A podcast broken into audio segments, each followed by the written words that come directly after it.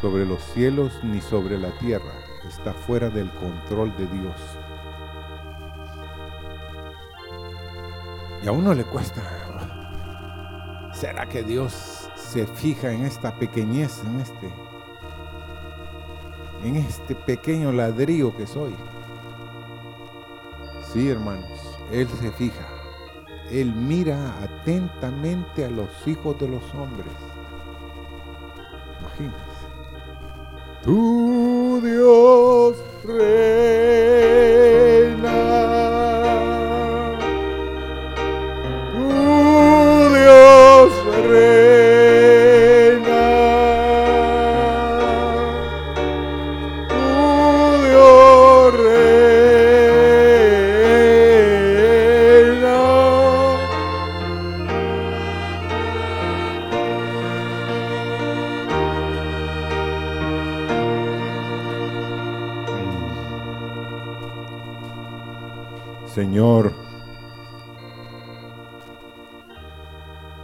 esta mañana es una noche o es una mañana de inspección.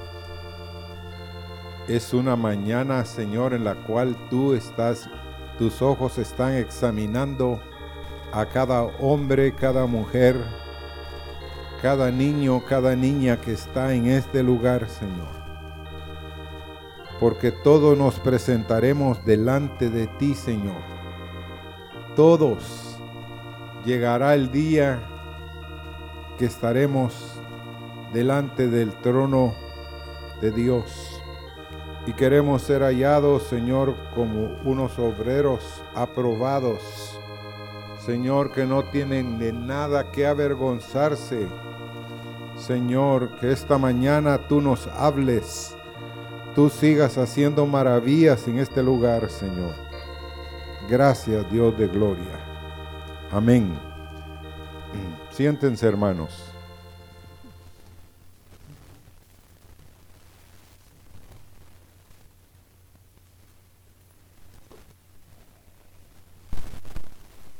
¿A cuánto les gustan los exámenes? Uh, muy pocos. Pero el examen lo único que hace es evaluar lo que sabemos o lo que no sabemos, ¿sí o no? En Guatemala había un programa famoso. Decía, el que sabe, sabe. ¿ah? Y el que no, que aprenda. ¿Me entienden? El que sabe, sabe. ¿Me entienden? Y el que no, que aprenda. Y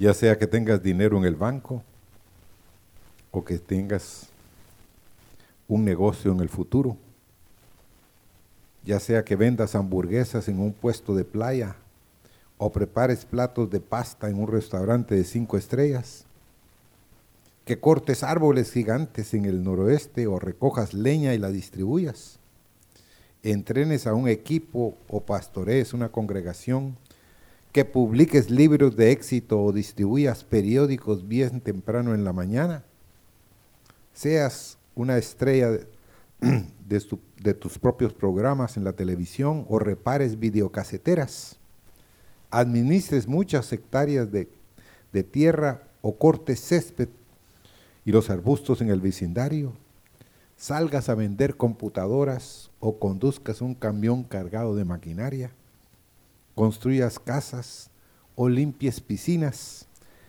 discuta, hágalo lo mejor que qué, que pueda. No hay tareas inferiores, ¿sí o no? Solamente las personas que las ven como tales se vuelven inferiores al realizarlas. Un día de estos desperté a una muchacha en el banco estaba dormida porque ella no quería estar donde estaba. Entonces miraba a cada cliente con una cara de a qué horas, ¿ah? a qué hora se va y me deja tranquilo. Yo le dije, debieras estar feliz. ¿Por qué? me dijo.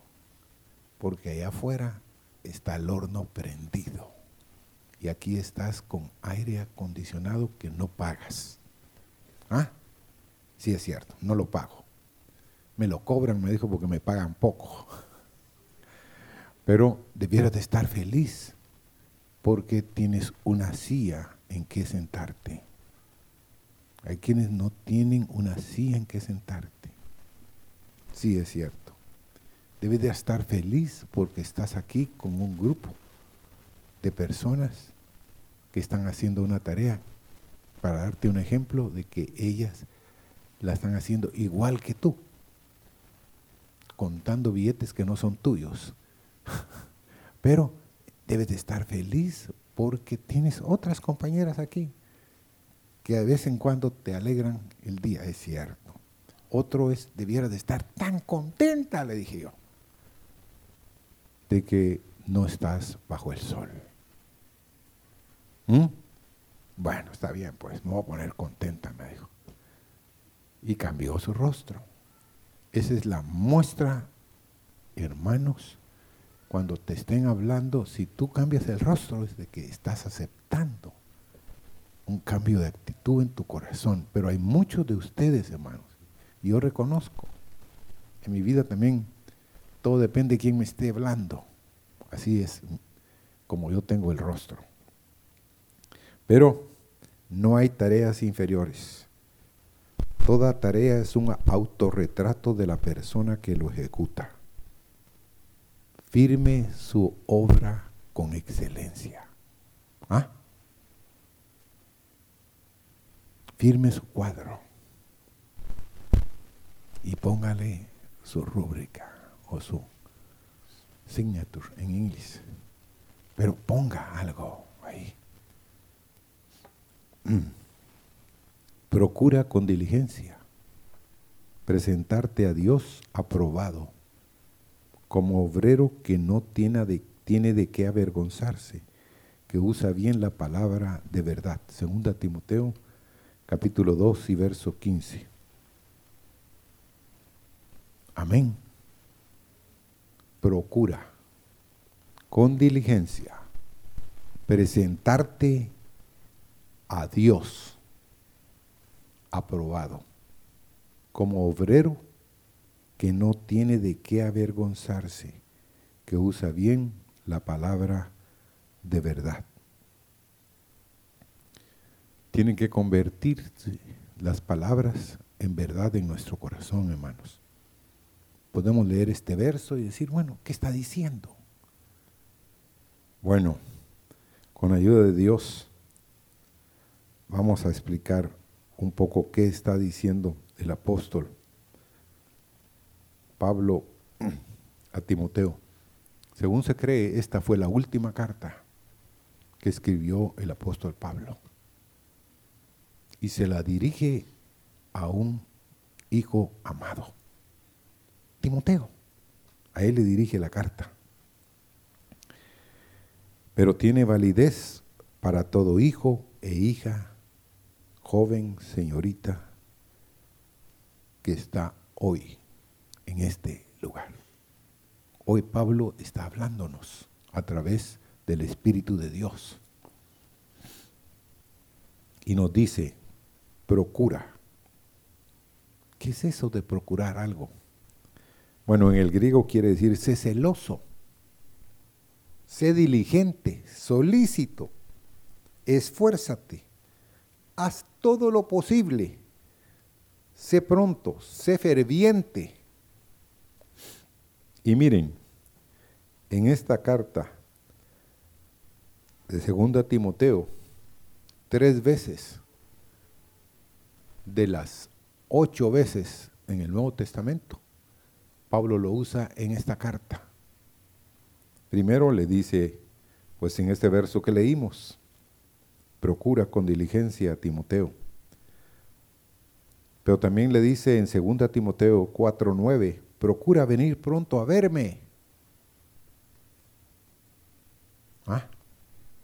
O sea, sé celoso, esfuérzate. Hoy, si uno le dice a alguien, procura o sé diligente, ven pronto a verme, para nosotros ¿Es fácil o no? ¿Por qué es fácil? Porque estamos ahí a una cierta distancia, ¿sí o no? Pero, hermanos, en esa época, Timoteo estaba un poco lejos de donde estaba Pablo. No había avión, no había carro, ya había que viajar en barco y a caballo. Pero le dice, procura venir pronto a verme aquí. Solícitamente ven, muévete, Timoteo. Y en el 4.21 dice, procura venir antes del invierno. Le puso una meta. Fíjense, tres veces le habla de esa palabra. Ahora, en esta mañana a ti y a mí, el Señor quiere que seamos diligentes. ¿Cuántos de ustedes quieren prosperar donde trabajan? Solo dos, tres, cuatro, cinco. No, todos queremos prosperar. Pero dice que los diligentes delante de los reyes estarán. ¿Qué quiere decir eso? El jefe va a llamar a los diligentes, ¿sí o no? ¿Se acuerdan aquel ilustración que alguien presentó.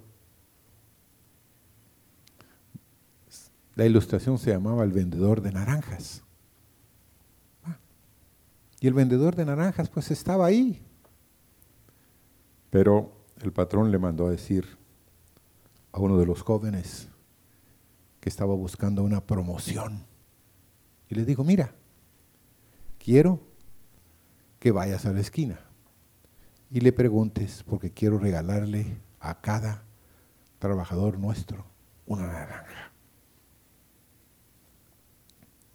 Entonces anda y pregúntale si tiene 200 naranjas.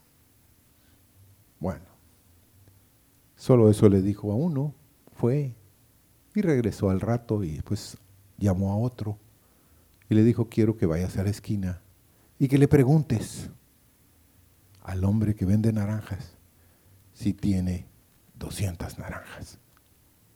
Bueno, va el primero y regresa y le dice, sí, sí tiene 200 naranjas.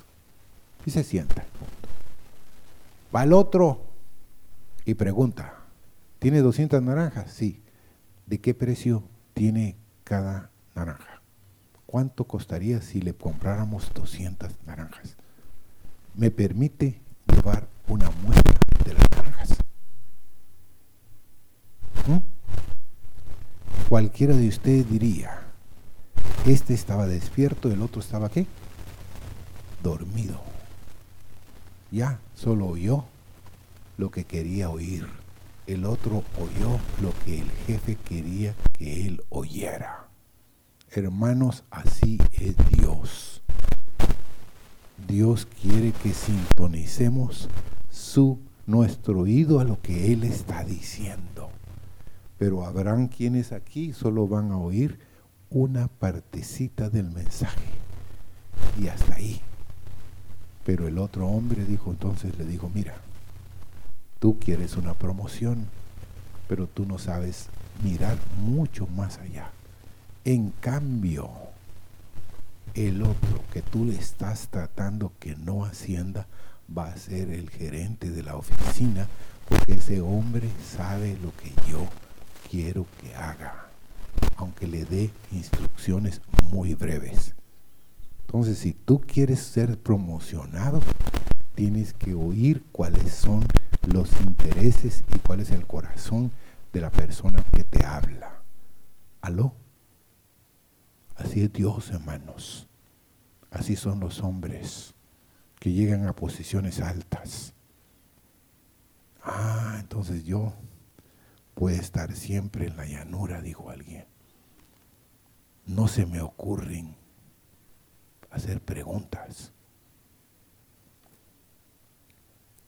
Ese era el postre, hermanos. Pero era muy importante para mi corazón.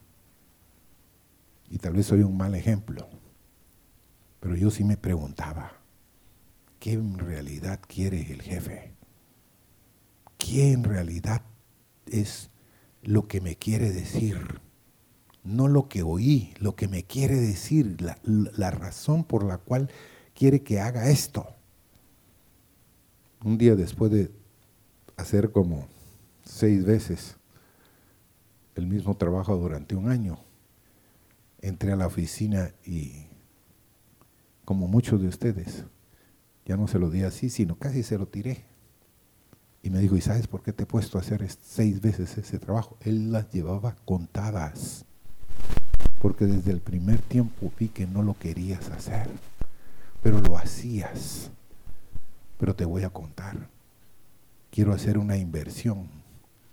Y era un cash flow. En, en inglés es un programa de retorno del dinero y él quería hacer una inversión, pero no me lo habías justificado suficientemente. Entonces vio la última hoja, todas las conclusiones y me dijo, ahora sí, ya entendiste lo que yo quería. Vamos a comprar la máquina. Tardé seis meses en aprenderlo. Hermanos, así somos. No sabemos satisfacer a otros y cuando nos presentemos delante de Dios, ¿qué Dios va a decir de ti? ¿Qué Dios va a decir de mí? ¿Que me voy a presentar delante de Él con las manos vacías? ¿O me voy a presentar como un obrero que no tiene nada de qué avergonzarse? ¿Ah? Este es, por eso les dije, es una cosa de inspección de tu vida, de mi vida. Yo fui examinado en esto. En Gálatas 2.10 dice, solamente nos pidieron que nos acordásemos de los pobres. Les han dando una instrucción a Pablo. Lo cual dice, para terminar el verso, también procuré con diligencia hacerlo. ¿Por qué? ¿Por qué la iglesia primitiva estaba preocupada por los pobres, hermanos? Usted nunca se ha puesto a pensar. O usted lee la Biblia y dice que siempre Jesús dice que cuando salió Judas, dice, sí, salió a repartir. ¿Mm? ¿Pero por qué? Porque Jesús dice que siempre los tendréis. Siempre hay una oportunidad de dar, hermanos. Amén. Amén. Siempre hay oportunidades de dar, que seamos dadivosos. En Efesios 4, 2 y 3 dice, con toda humildad y mansedumbre, soportándoos con paciencia los unos a los otros en amor. La palabra en el verso 3 dice aquí solícitos, pero en el original dice procuren sean diligentes, esfuércense en guardar la unidad del Espíritu en el vínculo de la paz. ¿Cuántos están aquí de nosotros que con humildad y con mansedumbre soportamos con paciencia a los otros? No vinieron. No, no venimos nos cuesta soportar con paciencia a otros, ¿sí o no? Somos impacientes. Pero Dios nos da esta instrucción, que con humildad y mansedumbre soporteos, soportaos con paciencia los unos a los otros, solícitos en guardar la unidad del Espíritu en el vínculo de la paz. ¿Cómo sería este mundo si todos estuviéramos solícitos con servir a otros. ¿Mm? ¿Cómo sería esto? Un Edén, hermanos. Algo de los cielos. Si todos estuvieran preocupados por los otros y todos estuvieran preocupados por ti, dirías tú, qué rico, así debiera ser la cosa. Pero hermanos, podemos convertirlo. Amén. ¿Cuántos de ustedes a la gente que pide en la calle Hoy se le dan un lempira. ¿Saben qué me dijo un voceador de periódicos? Cómpreme la prensa, hombre, me dijo. No le dije. En mi casa no dejan entrar la prensa. Así que no puedo comprártela. ¿Para qué voy a comprar algo que por un lado no voy a leer y otros lo van a tirar a la basura. No. Mire, me dijo, a este señor ahí, dele algo. Ah, bueno. Entonces me saqué un billete de a 5. No, me dijo, dele un billete de a 20. Me dijo, le acaban de dar uno de a 100. Ah. Pero oigan, la enseñanza del muchacho, del boceador hacia mi corazón era, se llama divoso, ¿me entienden, hermanos?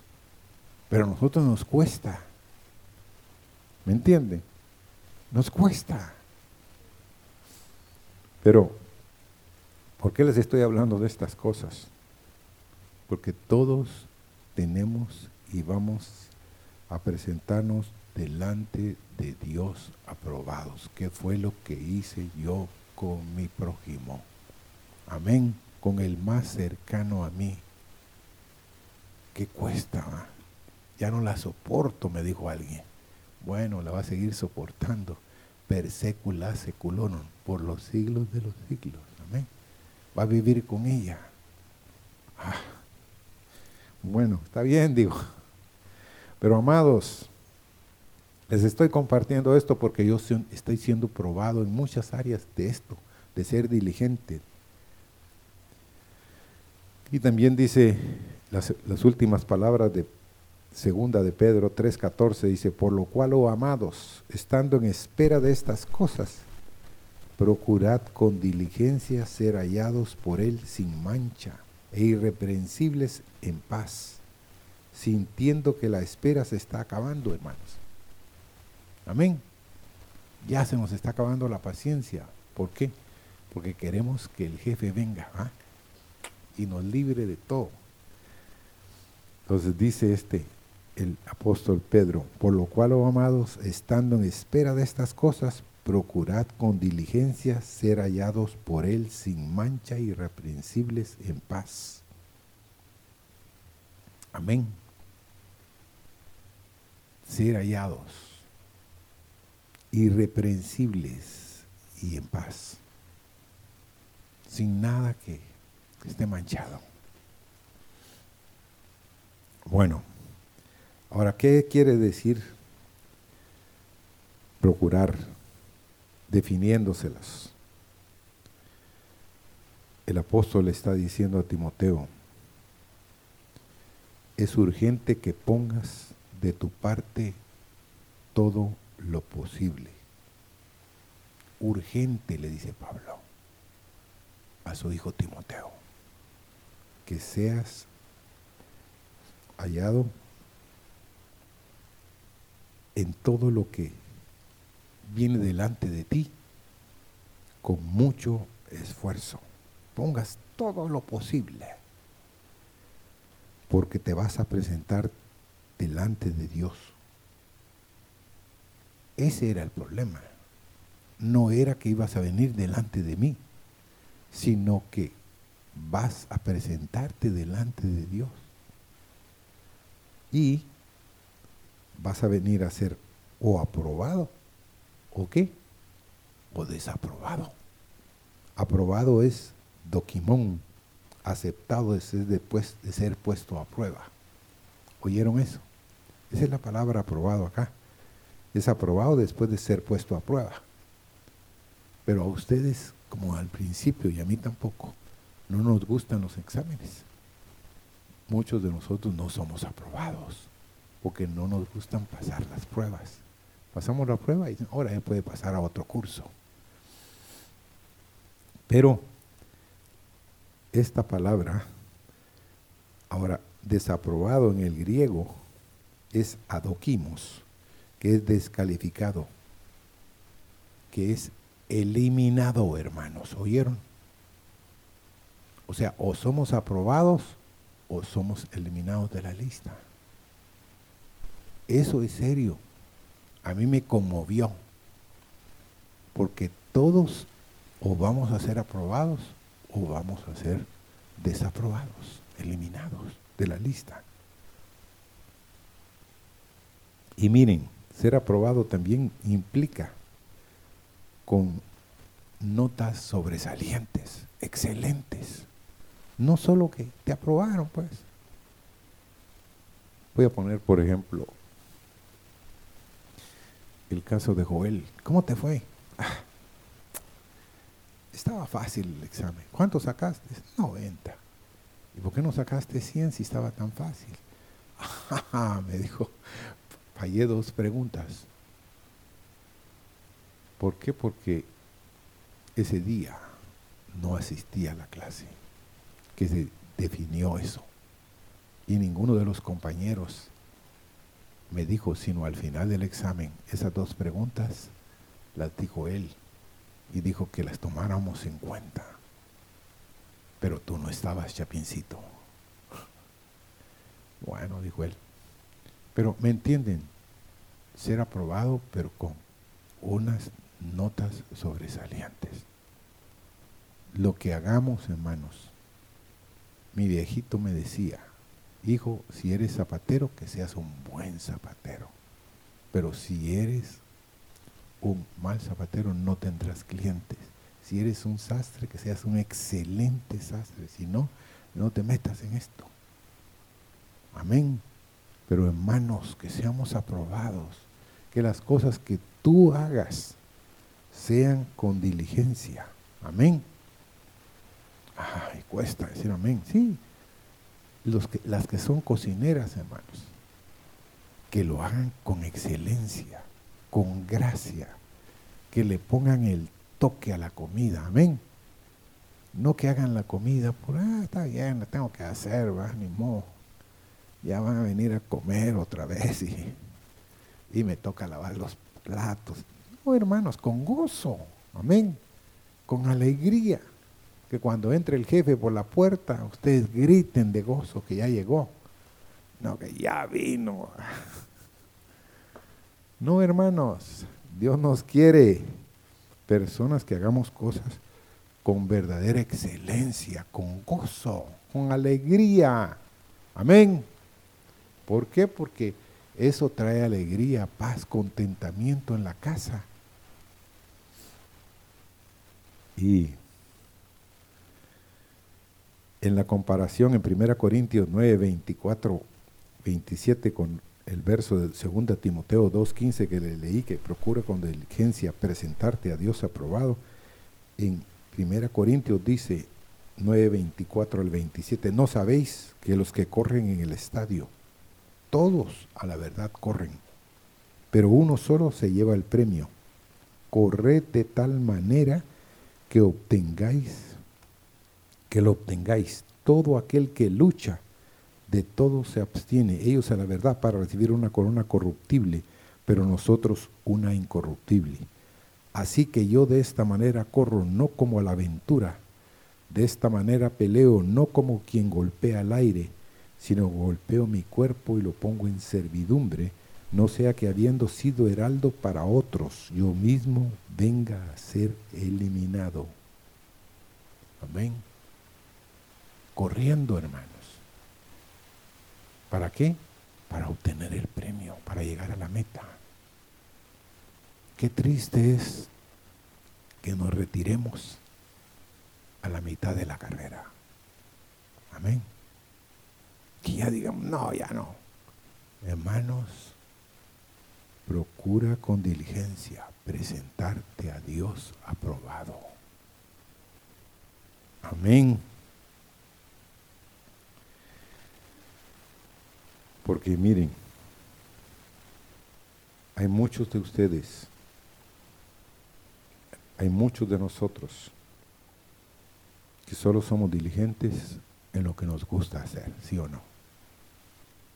Lo que no nos gusta hacer, no somos diligentes. También somos afanados y esforzados por cosas en lo natural, y nos olvidamos que el Señor nos está aprobando o descalificando, si lo estamos o no lo estamos buscando. Amén. ¿Cuántos no suban la mano van a lograr terminar la Biblia este año? Examínense. De esto el hermano Alberto nos ha bombardeado porque ya tiene 33 calendarios por los cuales podemos leer la Biblia en español y los que dicen, no, es que yo lo que es, mi lengua ahora se volvió inglés, pues hay 33 calendarios en inglés. No hay escape, hermanos. Y óigame, quiero que sepan, y se los insisto, porque algún día ustedes se van a parar delante de Dios y le van a decir, no tuve tiempo. Y Dios les va a enseñar que su esposa o que su familiar o que X o que Y, ese tenía el mismo tiempo que tú y que yo y podía leer la Biblia en un año. ¿Cuánto se necesita para leer la Biblia en un año? 80 horas. No, no puede ser. Sí, hay en 80 horas alguien que dicta, que lee la Biblia. Amén. Yo tengo la Biblia en 80 horas. Cuando muchas veces voy de viaje, me llevo el cassette o el CD de esos que tengo que leer y los leo de ida, los oigo de ida y los oigo de regreso. Pero ¿con qué fin? Hermanos, si oímos y si leemos sus palabras, muchas cosas vamos a tener entendimiento de la vida. Amén. Dios nos va a dar la sabiduría de los cielos. Amén. Dios quiere derramar su sabiduría en nosotros. Amén. Otro es, ¿qué es un obrero para Dios? ¿Qué es un obrero? Vamos a Mateo capítulo 20 y verso 1.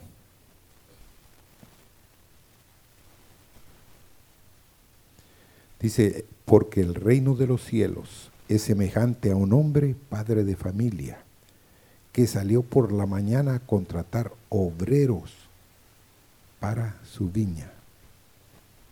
¿Quién es el dueño del reino de los cielos? Es Dios.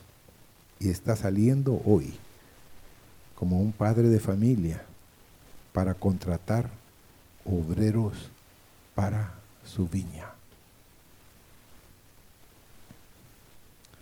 Y sí, en ese contexto,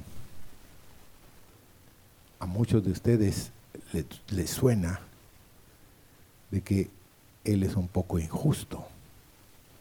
¿Por qué? Porque Él salió muy temprano y contrató a unos por un denario. Salió otra vez a las tres horas y habían otros que nadie los había contratado y Él los contrató. Salió después a la hora novena del día, las tres de la tarde, y encontró a otros y los contrató. Pero al final, perdón, cuando contrató a los últimos, empezó por los postreros a pagarles un denario a cada uno. Pero los que habían aguantado el sol todo el día creían que él les iba a pagar más por lo que los habían trabajado más. Pero él había dicho que los iba a contratar. ¿Por qué? por un denario y eso les pagó. Los otros salieron muy molestos. Pero hermanos, entonces el obrero es digno de su salario. Pero dice aquí que el rey o el padre de la familia salió por la mañana y está contratando obreros para su viña. Y puede ser que tú digas, para mí ya es tarde. No, hermano. Nunca es tarde para con Dios. Dios anda buscando obreros para su mies. Por ejemplo, usted escogería a un hombre de 80 años para un llamamiento grande en Dios. ¿Mm? ¿Usted escogería a un hombre de 80 años? No, no hay ninguno aquí. Dios se equivocó en Moisés, hermanos. ¿O no? Sí, porque Dios lo escogió a los 80 años. ¿O no? Lean la Biblia y van a ver que a los 80 años, dice que 40 años después, él tenía 120 años. antes de entrar a la tierra prometida, cuando muere. Entonces, ese hombre, ah, bueno, ves que la vida antes era más larga que ahora. Lo siento mucho, mis apreciados. Acabo de leer hace poco. Un hombre tiene 100 años. ¿Ya? Patina. Hace cosas que uno dice, no, este está loco. No, hermanos. Se ha cuidado, se ha vitaminado y hace cosas increíbles. Quiero animarlos. Dios puede escogerte. Amén. Puede escogernos, no importa la edad que tengamos. Él necesita, dice que rogar al Señor de la mies, ¿para qué? Para que envíe obreros a su mies. Amén. Ahora, dice también la palabra como obrero que no tiene nada de qué avergonzarse. ¿Cómo obrero puede avergonzarse, hermanos?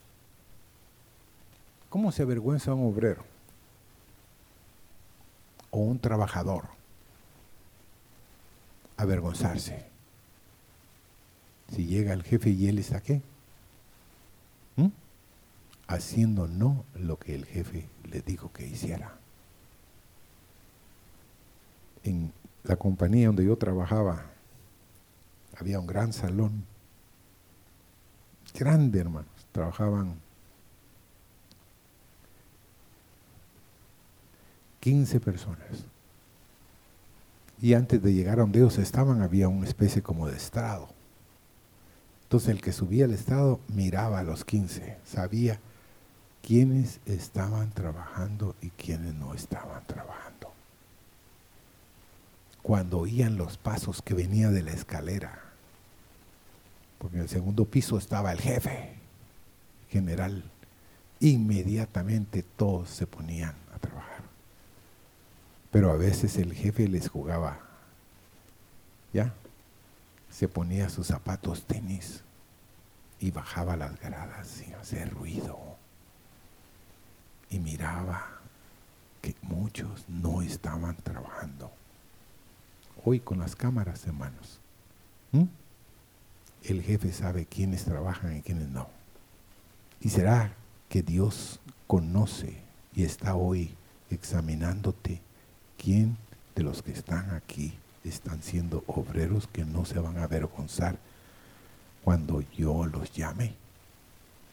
Porque yo los estoy viendo. Mis ojos examinan a todos los hijos de los hombres. Amén. Él nos examina, hermanos, aunque no nos demos cuenta.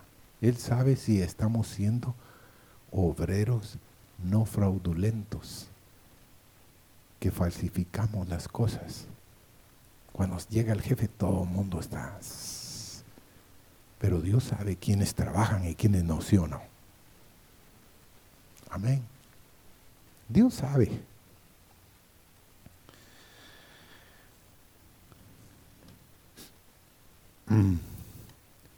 No un solista, es el original, un trabajador, hermanos.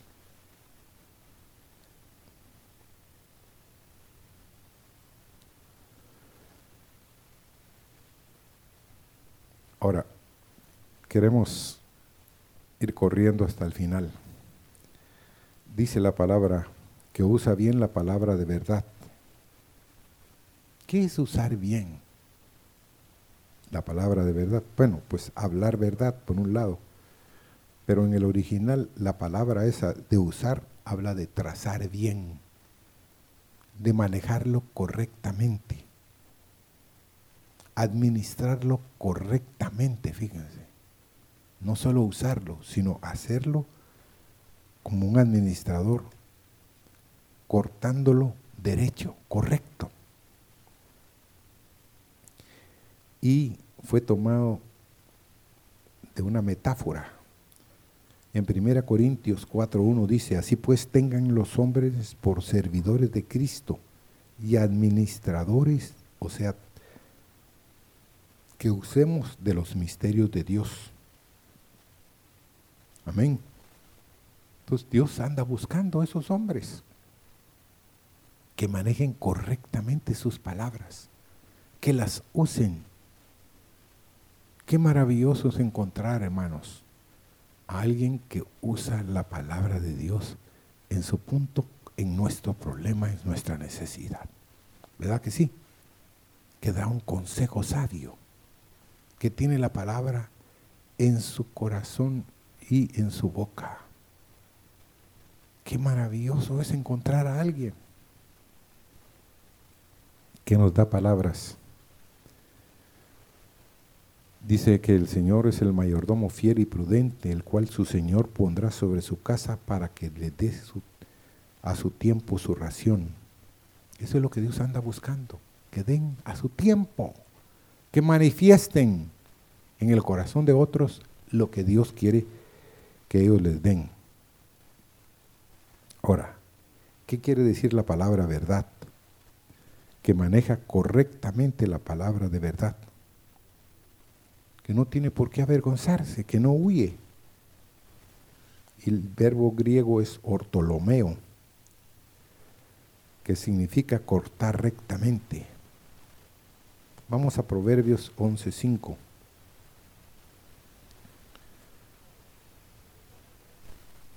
Ahí en el griego, en la Septuaginta, dice hacer derecho el camino. Pero en, en nuestra versión, ¿qué es lo que dice en Proverbios 11.5?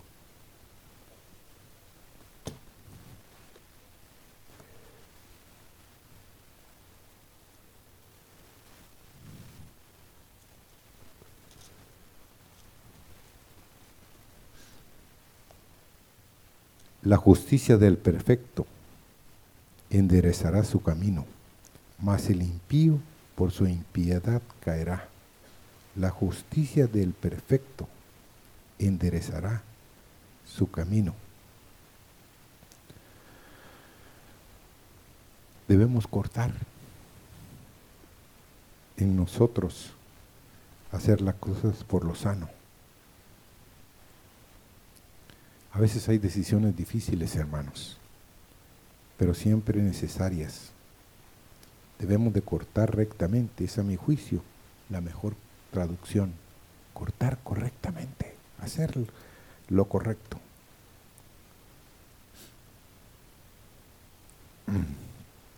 Y para terminarles, una mujer se acercó a toda prisa al violinista Fritz Kreisler después de un concierto y le dijo efusivamente a la mujer, oh, yo daría la vida por tocar como usted. Yo quiero ser un violinista como ustedes. Él le contestó serenamente, eso es exactamente lo que hice yo, de mi vida. ¿Mm? Si hay personas en este mundo que dedican sus vidas enteras para dominar un arte, una disciplina, su carrera, cuánto más de nosotros como hijos debiéramos presentarnos, presentarle una vida cristiana de excelencia y demostrarle así que Él solo vale la pena, que solo Él vale la vida que nos dio.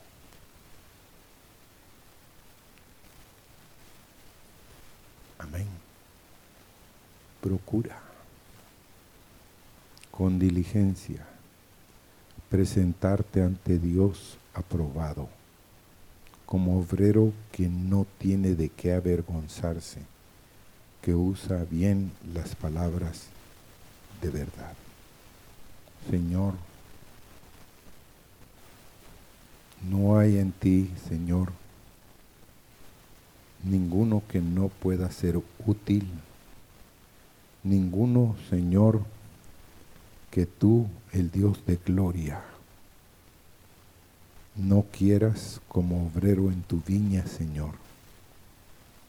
No hay aquí en esta mañana ni de los que están oyendo, ninguno, Señor, que se diga que no estarían aprobados para ser un obrero delante de ti, Señor. Padre, Pablo lo dijo hacia su hijo Timoteo. Y hoy, esta mañana, en este lugar, tú se lo dices a cada hombre, cada mujer, cada joven, señorita. Señor, tú los llamas tus obreros, que no tienen de qué avergonzarse, que usan bien tus palabras, que se presentan delante de ti con diligencia y son aprobados delante de ti, Señor. Queremos ser hallados, aprobados, Señor. Oh Señor de gloria, qué maravilloso es saber que llegará el día que todos aquí presentes en la tierra se presentarán delante del tribunal de Cristo para presentarse, Señor que todos podamos decir, sí Señor, lo que hice lo hice con entrega, Señor, con todas mis fuerzas. Estoy aquí, Señor, por tu misericordia y porque tú hiciste el milagro de hacerme un hombre, una mujer diligente, Señor. No solo en las cosas naturales, no solo como Marta, Señor, que se afanaba sino como María que se ponía muchas veces a tus pies, Señor, y oía tus palabras. Señor, haznos hombres y mujeres que sepamos que estamos siendo, Señor, observados diligentemente por ti, Señor.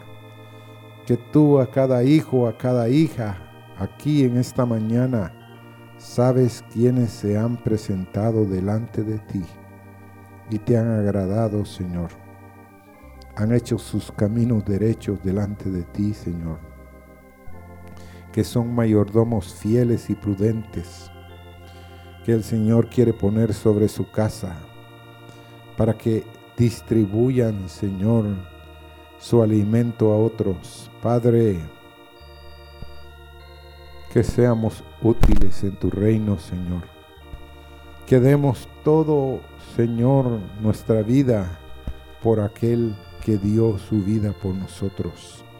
Señor, gracias, porque tú como hijo te presentaste delante de Dios aprobado como un trabajador aquí en la tierra y no tuviste nada de qué avergonzarte, Señor, que usaste las palabras tú, de tu Padre. Gracias por Jesús, Señor nuestro ejemplo en la vida. Gracias en esta mañana por tu gran amor y misericordia al querer hablarnos e instarnos, Señor, a tener una vida, Señor, agradable delante de ti. Tu Dios Rey tu Dios reina.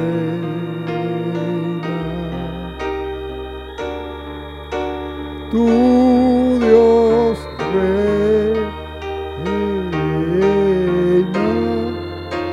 Tu Dios reina.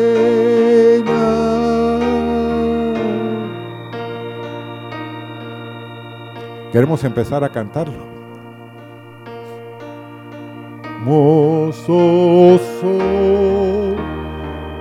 sobre los montes,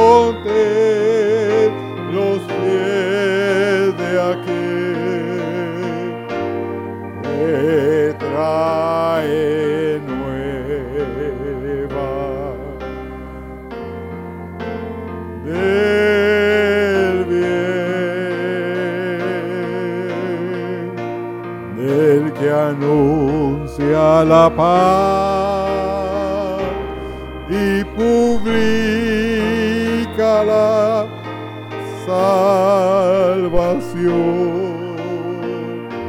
del que alicia